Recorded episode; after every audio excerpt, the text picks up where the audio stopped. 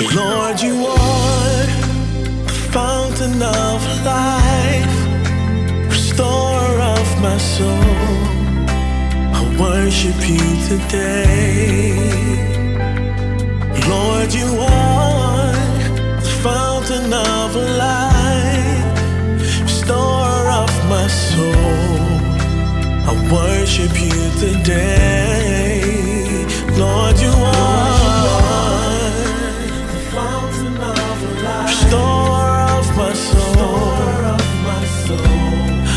You today. Lord, you.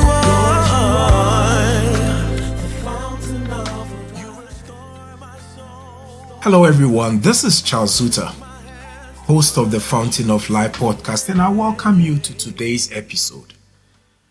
Today, we'll continue on our reflections in the book of Psalms and our theme, The Man Behind the Words Reflections or Meditations in the book of Psalms.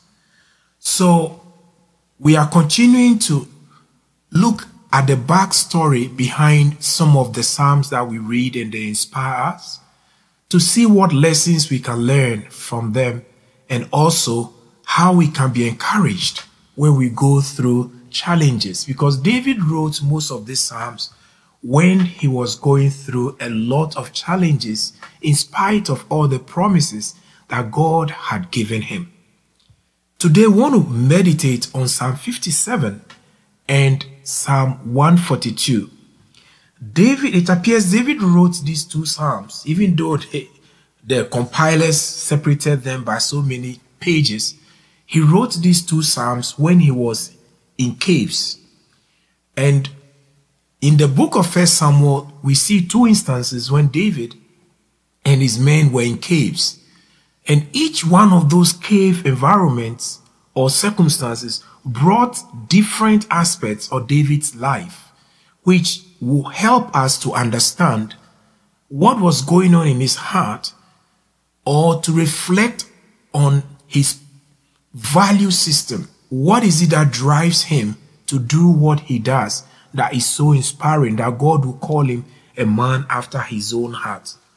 In Psalm 57, this is what David wrote. He says, Be merciful to me, O God. Be merciful to me. For my soul trusts in you, and in the shadow of your wings I will make my refuge until these calamities have passed by. We cannot relate with that when we get to tough places or tough times. We want somewhere we can hide, somewhere we can take refuge until the storms of life have blown past. So, this is a prayer that David was praying in some of the most unfriendly environments that you can imagine. Just a few months back, or maybe a couple of yeah, months back, he was living in a king's palace, happily married, was seemingly doing good. And then suddenly, his whole world collapses around him. So he wrote this Psalms, or he penned these words at the low points of his life. So let's look a bit at the backstory and then we'll come back to the Psalms to look at the value of the words that he put and how they reflect some of the pain and the issues that he was going through when he wrote them.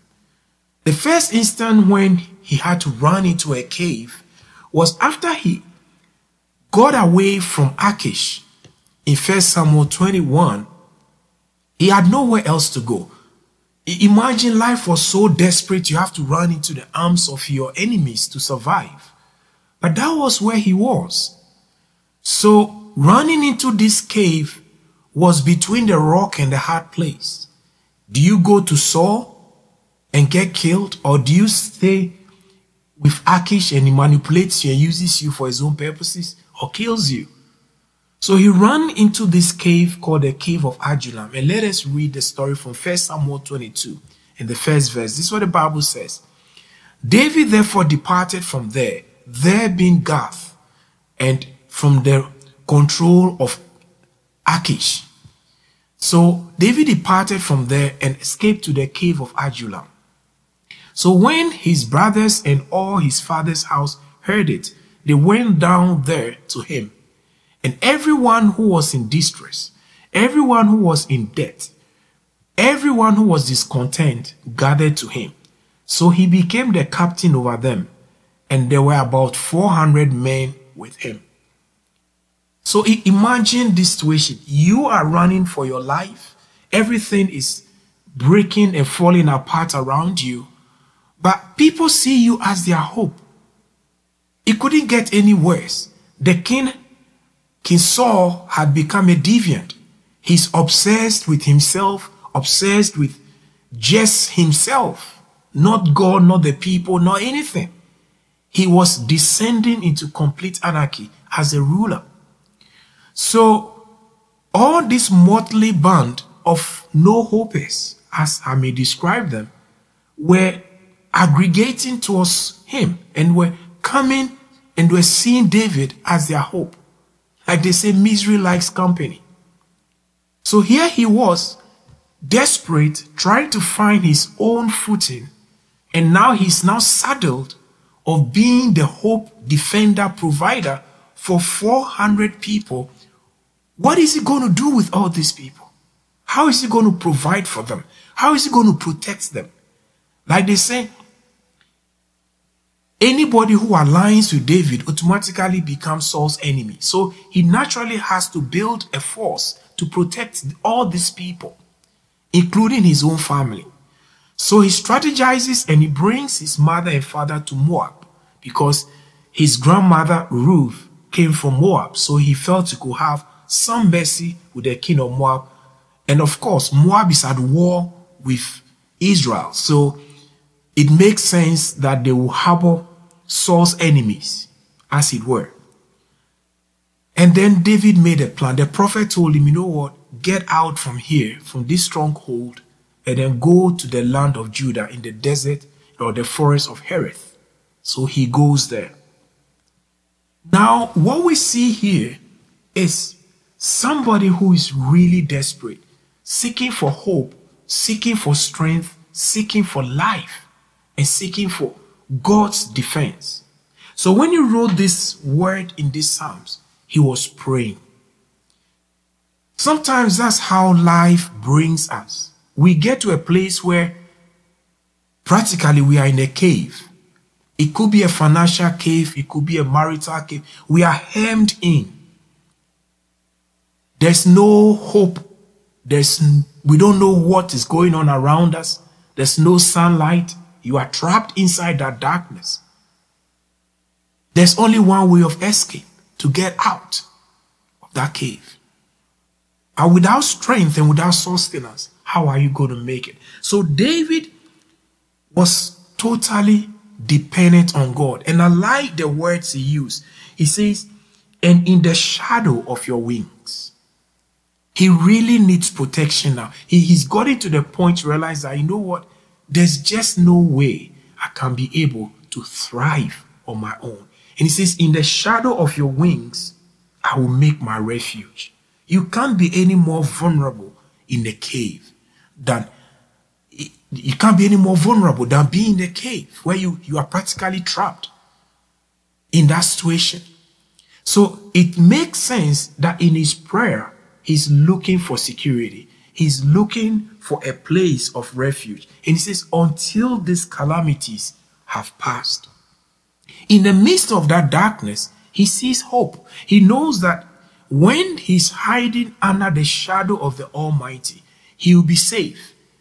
And there will come a time when all these calamities will pass. And that is a kind of encouragement that as children of God we need to tell ourselves. When it seems we are trapped in a cave and life has hemmed us in and we don't even know what is going on and we don't even know what our next steps are going to be, we need to run into the shadow of the Almighty. Wait out the storm and let God shield you and protect you. And then it goes on to say, I'll cry out to God Most High, to God who performs all things for me. He shall send from heaven and save me. He reproaches the one who will swallow me up. God shall send forth his mercy and his truth. My soul is among lions. I lie among the sons of men who are set on fire, whose teeth are spears and arrows, and their tongues a sharp sword. Be exalted, O God, above the heavens. Let your glory be above all the earth. So he has the fortitude to see God in all his glory. He exalts his God. He has clear vision as far as God is concerned. In the midst of the tears, in the midst of all the fear and anxiety and all, he still counts his safety, his security to be totally in God. And that is where we need to be. In verse 7, David says, My heart is steadfast, O God. My heart is steadfast. And that is the same kind of phraseology he uses in verse 1. Be merciful to me, O God, be merciful to me. Double emphasis. Lord, be merciful to me. And here he says, My heart is steadfast, O God, my heart is steadfast. If you didn't hear it the first time, I'm saying it again. Oh God, my heart is steadfast. I will sing and give praise. I wake my glory. Awake lute and harp. I, will awaken the dawn. This is a man in the cave. I don't know sometimes where life brings us, but David is teaching us that all hope is not lost, even in the darkest and the inner recesses of our pain and our problems. If we will shift our focus and cling onto the mercies of God, we will even have the strength to sing, to awaken the dawn. We will even have the strength. And the word uses my glory. Our tongue is our glory because this will be interpreted later by Paul when he's recounting David before God. He's, he, he, he will teach us that our tongue is our glory. And so David is saying that he's not going to keep quiet. He's not going to complain. He's not going to whine. He's not going to be angry at God, but rather his heart will be steadfast in God and he will sing and give praise and he commands his tongue to come and wake up my tongue, wake up my glory, wake up and let us sing praise unto the Lord. Praise breaks the weight and the yoke of the enemy. When we praise, we enforce victory. Praise is a firm assurance of our trust in God's deliverance. So each of these Psalms that we are looking at, David always infuses it with generous amount of praise because he knows that that is how he's providing God a throne for God to come and sit on and judge his case. So here he is in a cave with 400 no hopers surrounding him, no army, nothing. And he has to be the one who leads them, who guides them, and be their captain. Nothing can be more desperate than that. In the same situation, he will also write in Psalm 142. And this is what he says I cry out to the Lord with my voice. With my voice to the Lord, I make my supplication. I pour out my complaint before him. I declare before him my trouble.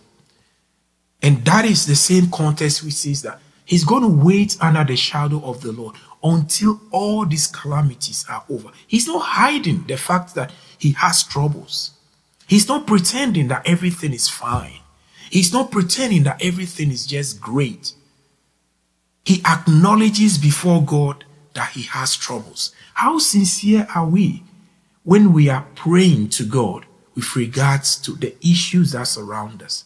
Do we sugarcoat our problems to God? Do we make it sound like we are in charge and everything is okay? Sometimes it's okay to share a tear. David will say that God collects his tears in, his, in a bottle and he remembers all his sorrows.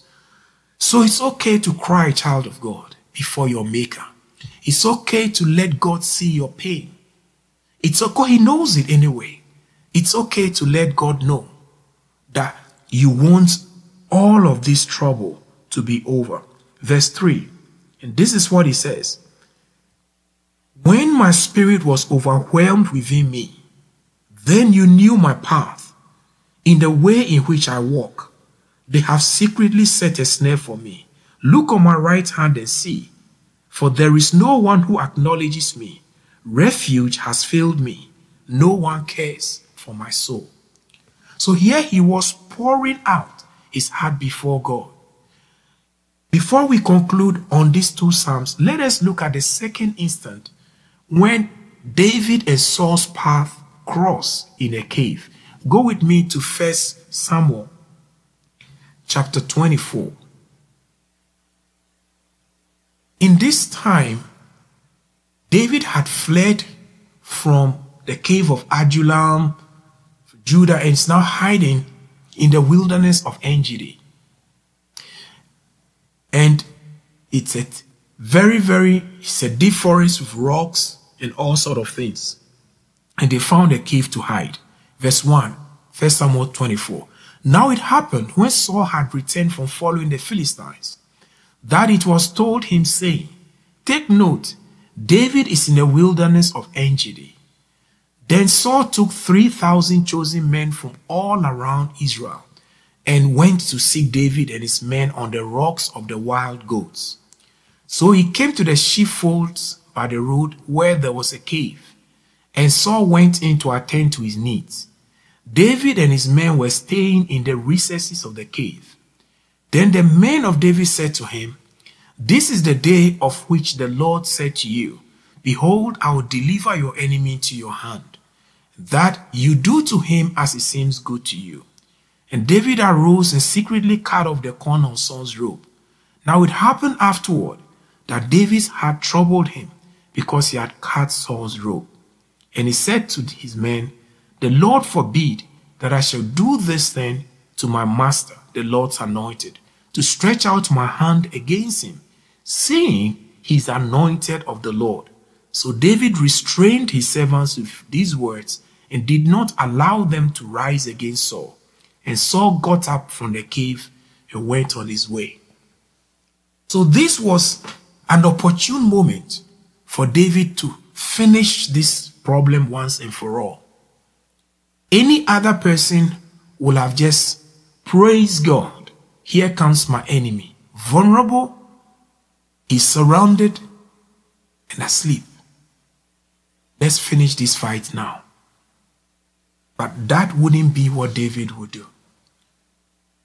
If it were Saul, maybe he would have killed David.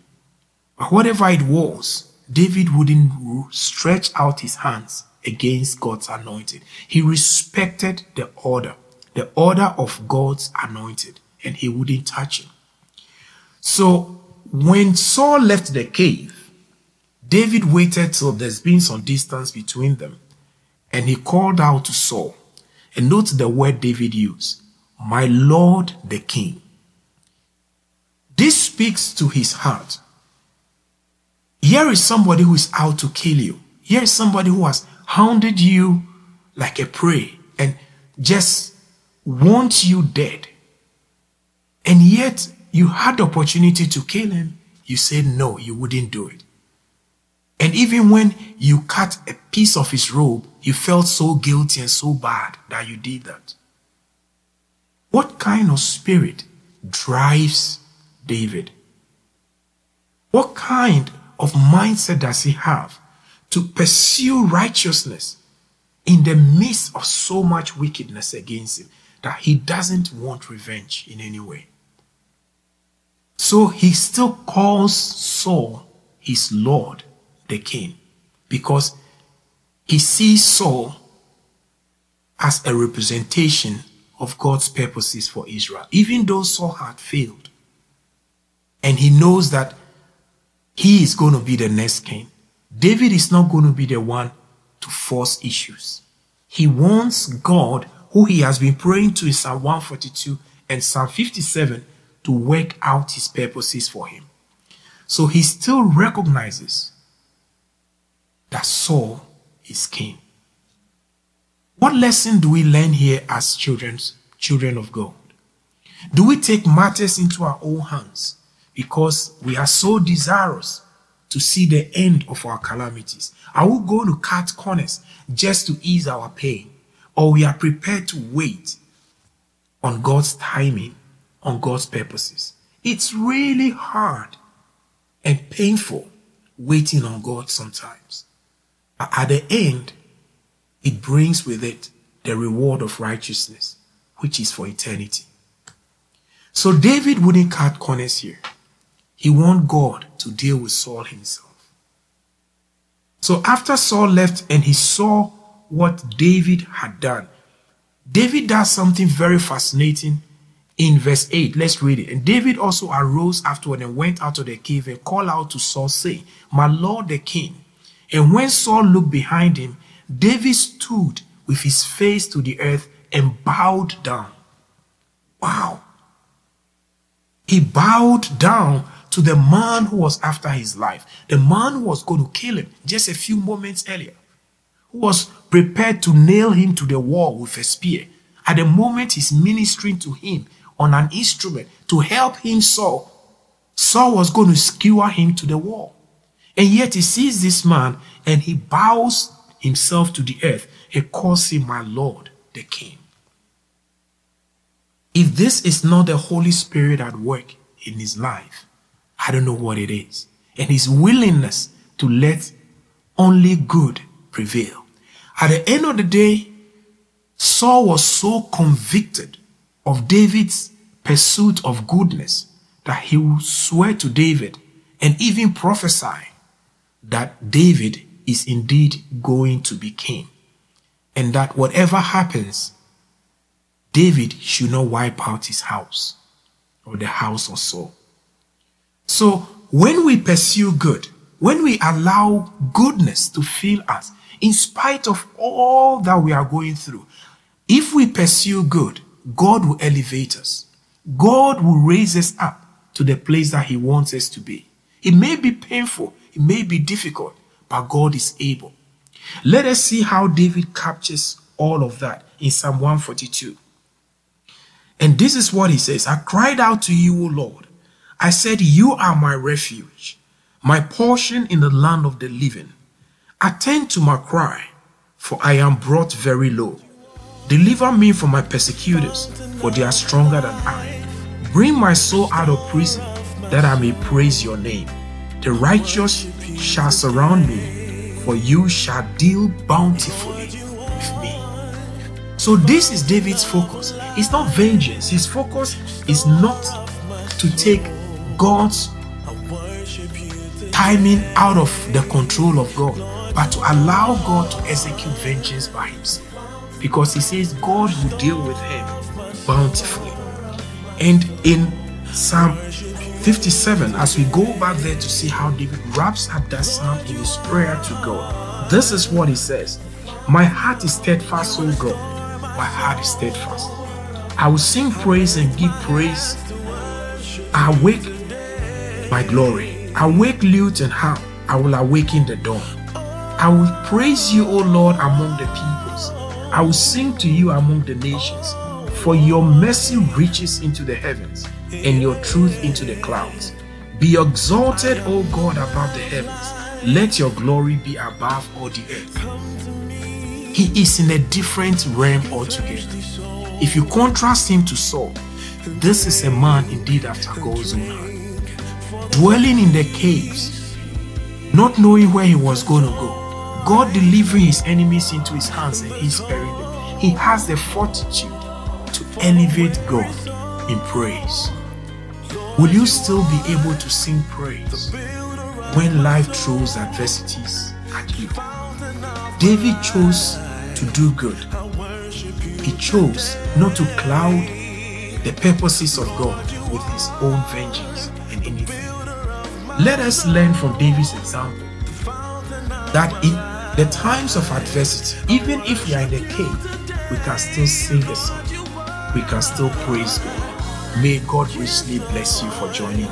Amen.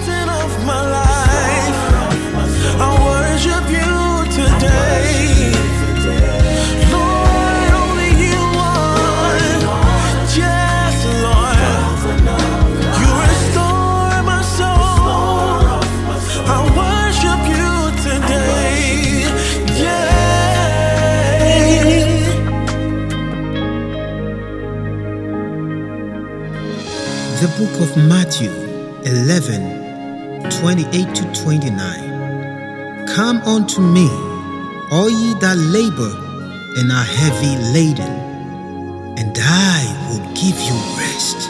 Take my yoke upon you and learn of me, for I am meek and lowly in heart, and ye shall find rest